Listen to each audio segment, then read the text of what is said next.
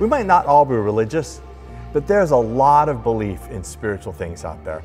I was listening to a podcast the other day that I thought was super fascinating. It was the story of Jack Daniels, the whiskey distiller, but it was the story of the person who taught Jack Daniels how to distill whiskey. And this was a man who had been formerly enslaved. And after he was emancipated, he became one of the best distillers around and actually taught Jack Daniels how to distill whiskey. And so his story was discovered. It's actually, you know, on the website, you can find it at Jack Daniels, but nobody had made much of it until this person found the story and delved into it and actually bought the farm where this person taught, uh, Uncle Nearest taught Jack Daniels how to distill whiskey, and now has started a distillery in his name. It's just a fascinating story about how all of this developed. But at one point, she was saying that she really felt pushed forward in her work. And she said, I could just feel the spirits of Uncle Nearest and Jack Daniels pushing me on. And I thought, well, one of Jack Daniels' spirits might be involved, but I'm really not sure that the spirit of Jack Daniels is egging you on. But she had introduced the spiritual into this human interest story about distilling whiskey. And then I was watching a H G T V show the other day, and as they were rehabbing this house, they pulled open a wall and they reached in and they found this odd little shoe thing that was tied up in a peculiar way. And one of the people there said, oh my gosh, that's like a talisman that was put in there to ward off evil spirits. And everybody on the show all of a sudden was like, oh, bad juju there. We got to make sure that that gets replaced. Otherwise, who knows what's going to happen in this house? A bunch of irreligious people freaked out over a shoe. Somebody who is going into the distilling business believing that the spirit of Jack Daniels was pushing her forward. We might not all be religious, but there's a real sense that there's something spiritual out there. I was listening on a positive sense to uh, a, a story the other day about three years ago when that Thai soccer team went into the cavern and they got stuck in there for like seven days because of rain. And as they went through what the rescue happened, how they were doing it, all the things that were coming together, the big thing that they kept coming back to was that the thing that allowed the rescue to happen was that the monsoons didn't come. And towards the end of the report, they said, the monsoons should have been there. It's possible, isn't it, that the monsoons didn't come because all of the people were praying. This is on like national radio, and they are positing that prayer worked.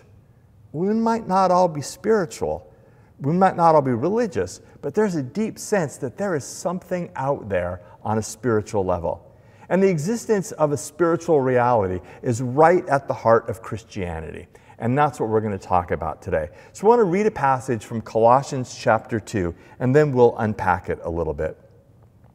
So then, just as you received Christ Jesus as Lord, continue to live your lives in Him, rooted and built up in Him, strengthened in the faith as you were taught, and overflowing with thankfulness. See to it that no one takes you captive through hollow and deceptive philosophy, which depends on human tradition and the elemental spiritual forces of this world rather than on Christ. For in Christ, all the fullness of the deity lives in bodily form, and in Christ you have been brought to fullness. He is the head over every power and authority. In Him you were also circumcised with a circumcision not performed by human hands. Your whole self, ruled by the flesh, was put off when you were circumcised by Christ, having been buried with Him in baptism, in which you were also raised with Him through your faith in the working of God, who raised Him from the dead. When you were dead in your sins and in the uncircumcision of your flesh, God made you alive with Christ. He forgave us all our sins, having canceled the charge of our legal indebtedness, which stood against us and condemned us. He has taken it away, nailing it to the cross. And having disarmed the powers and authorities, He made a public spectacle of them, triumphing over them by the cross. So a brief synopsis of what Paul is talking about in this passage. God created everything good, and we made selfish choices. As a result, we are held captive to spiritual powers that were unleashed in our rebellion. But then Jesus enters into our lives and confronts the spiritual powers. And on the cross, he breaks their power over us and over the world. And then we are invited to live into the new reality that Jesus is creating, that begins here and is brought to fulfill, to fulfillment when Christ returns. So that's kind of the story there in a nutshell. But unpacking it a little further, Paul mentions the spiritual world three times in this text. First, in verse eight, "See to it that no one takes you captive through hollow and deceptive philosophy, which depends on human tradition and the elemental spiritual forces of this world, rather than on Christ." Elemental spiritual forces. What does that mean? Well, here in Colossians, it can refer to a system which arose that took the place of God. A way of thinking, a way of acting, a way of interacting with the world. And whenever something arises, a system arises that takes the place of God, that's where we always get into trouble. We try to fill the God void with something else that ends up being a poor second and generally destructive. What are the elemental spiritual forces? What could they be that make up this system? Well, evil in general, but also power, greed, lust, jealousy. We can just keep going. And we can see that today and truthfully at every time. These things arise as systems that don't take God into account or try to take the place of God and then begin to wreak havoc. And understand that when I'm talking about systems that, that rise up that try to take the place of God or are ungodly, that's not a partisan statement. Uh, one system of government or one political view is not necessarily God's way. They all fall short. And you may make a value judgment as to what you think is closer to God's will, but that is ultimately your opinion, which you are entitled to, and I encourage. Just be careful how closely you identify God with your opinion, and take care to be working from God to your politics, not the other way around, from your politics to God. So systems arise that don't take God into account. And there are all sorts of systems, not just at the governmental level, in our workplaces, in our families, in our society, all sorts of systems that don't take God into account and end up causing great damage by raising up other idols, other things that we worship, other things we care about, or captivating us with ideas and behaviors and goals that ultimately end up enslaving us. Elemental spirits might also refer to just the way things are in a broken universe. There are still forces that are ultimately spiritual, but there are also implications from things being broken, like the things that we want, how people will cling to power, or how we love being important and having more status than somebody else. You, you see this on Alaska Airlines. Somebody might be seated in seat twenty-three B, but then the flight attendant comes by and gives them a one-inch square of chocolate and says, "Thank you for being an M V P with us."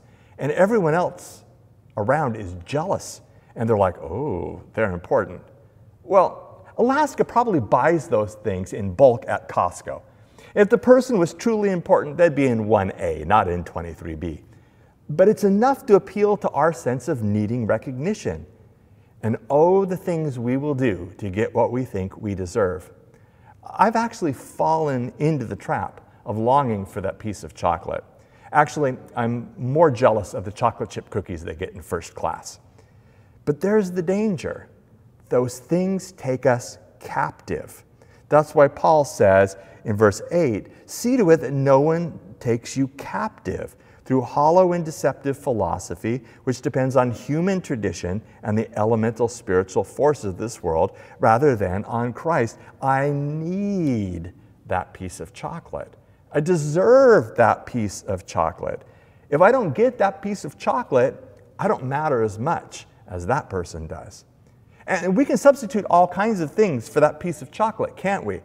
Houses, cars, spouses, sports, our children in sports, jobs, bank accounts. I mean, we can substitute anything that we think will be a status symbol that will mean that we are more important.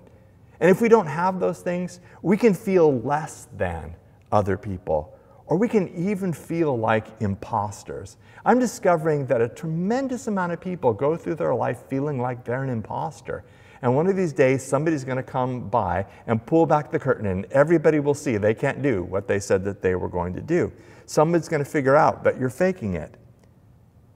But against the elemental spirits, we have a new identity in Christ that's not tied to stuff or other people's opinions of us or our performance. In Christ, you are valued. In Christ, you have significance. In Christ, your life has meaning. And that's worth a whole lot more than a square of chocolate. And that square of chocolate seems ridiculous, but we don't always see things for what they are, do we? Are there spiritual forces at work in the world and in our lives? Absolutely. But I also think we're tempted by the enemy within. Like our ability to rationalize almost anything that we want to do. Netflix says it's stealing, but I disagree with their definition. The government says that I should report that as income, but I think taxes are outrageous, so I'm not going to do it. This is Vegas, baby. It's different here. And those things can end up being evil and counterproductive to our health and our lives. I tell you, one of the things that frightens me most is anger. And Mama Bear doesn't get a pass here. I think that we need to stay away from anger because it is so destructive. We do things that we would never do when we are angry. And sometimes we like to quote Paul in Ephesians, "Be angry, but do not sin." But when we quote that, I like to quote Dallas Willard, who said that Jesus was the only one who seemed to be able to do that, to be angry without sinning. So let's leave that for Jesus, and let's all just stay away from anger. The next time Paul mentions spiritual things is in verse ten. He, Jesus, is the head over every power and authority. That is super important because good and evil are not equal. Light and darkness are not equal. God and Satan are not equal. God is still in control. That's fundamental to our beliefs and fundamental to how God has revealed himself to us. Jesus wins. Jesus is Lord over every other power. And this is what begins to give us hope. Whatever you're tempted by, Jesus has power over that. Whatever you're enslaved to, Jesus has power over that. Your feelings of inadequacy, Jesus is bigger. Depression, Jesus' peace rules over that. A horrific event that happened to you in your past, Jesus can redeem that and heal you. Financial issues, racism, hatred, Jesus rules over all those things. They don't have the last word, and they certainly don't have the last word about who you are. Recently, I heard a story that affected someone I know and like quite a bit. It was an absolutely appalling act of racism. It was sheer hatred and evil. And when it happened to them, it had to hurt. But this person's reaction was, I have bigger things to worry about than that. And that was rooted in a belief in who they were in Christ. And these people who did this hateful, awful thing couldn't take that identity away. Jesus rules over that kind of hate. That kind of hate doesn't have the last word about who you are. You may have been told that you're stupid and worthless. You may have been rejected and abandoned. You may feel like you're being crushed by whatever you're going through. You may feel like you are so far in, you can never get out. And that's where the third statement that Paul makes comes in, verse fifteen. And having disarmed the powers and authorities, he made a public spectacle of them, triumphing over them by the cross. Here's what goes on at the cross. All of the evil of the world is poured on Jesus. All of the evil for- forces in the world are focused on destroying Jesus. It's the ultimate moment of evil versus good. Here is the opportunity that evil has to crush God once and for all. This is the absolute worst that they can do.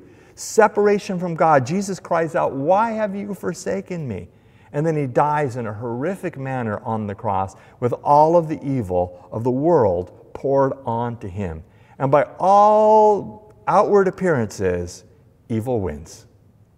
But God is still in control, because Good Friday is always followed by Easter Sunday. And by the resurrection, the power of evil is broken. When Jesus is raised from the dead, death is defeated. God has destroyed the power of evil. First Corinthians fifteen puts it this way: "For since death came through a man, the resurrection of the dead comes also through a man.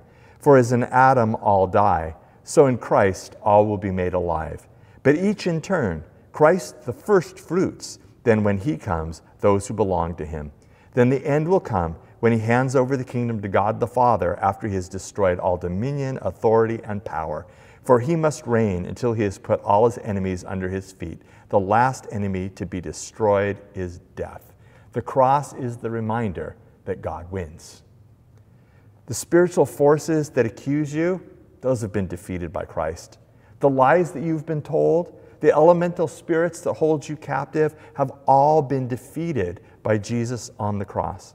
When Jesus died and rose again, he stripped away their authority. The earliest confession of the church is, Jesus is Lord, not Caesar, not addictions, not culture, not your past, not any form of evil, no other power or authority. Jesus is Lord.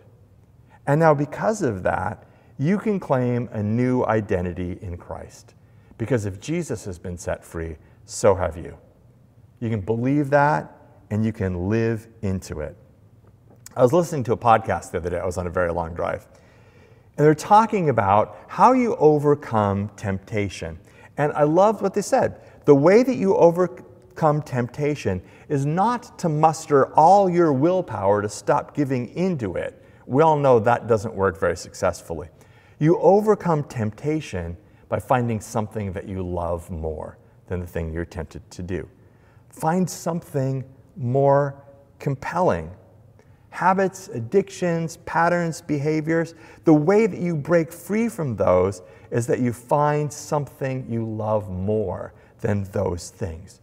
So what do you love more than your addictions? What do you love more than the things that you are enslaved to? What do you love more than that thing that you fail in over and over and over? What do you want more at a deeper level than what you get from those things? Because oftentimes what we get initially looks good, but then it turns into something destructive. So much of what gets us into trouble is actually just like comfort food. We have stress, we have pain, we're depressed, we're up against great challenges, and we run for comfort food. It might be a substance, it might be the internet, it might be the wrong bed. But it looks like that will comfort us and make us feel like macaroni and cheese does. It just makes the world and its challenges and its pressures go away, even for just a few moments. But then it costs us so much more. This last week, Sylvia Sizer told me that she's been sober for thirty-six years. And congratulations to her.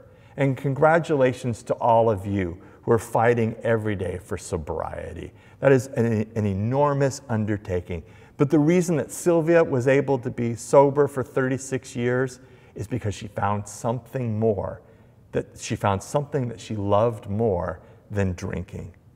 So what do you love more? And what can you do instead of those things? I mean, go for a run, serve someone, enjoy your kids loving you when you aren't chemically altered or fixated on something else. Find something you love more and do that thing. Live into the reality that the principalities and the powers and the elemental spiritual forces of our world have been broken. So what has God revealed to you that will satisfy those desires? And then I just want to bring us back to the beginning. There's a couple of important points in verse six. So then, just as you received Christ Jesus as Lord, continue to live your lives in him, rooted and built up in him, strengthened into the faith as you were taught, and overflowing with thankfulness. I want to make two important notes about that first verse. Continue to live your life is ongoing. Rooted is in the aorist tense. It means once and for all. We get rooted and built up in Jesus. That happens once. But then we need to continually live our lives in him. We can need to continually be strengthened in him and make those choices so that we can continue to be built up. We have to continue to live into the new reality that our rootedness opens for us. So let me ask you three questions. What area of your life do you need to find freedom in? Number two, what part of your identity in Christ do you have trouble believing? And number three, how does the cross bring you hope?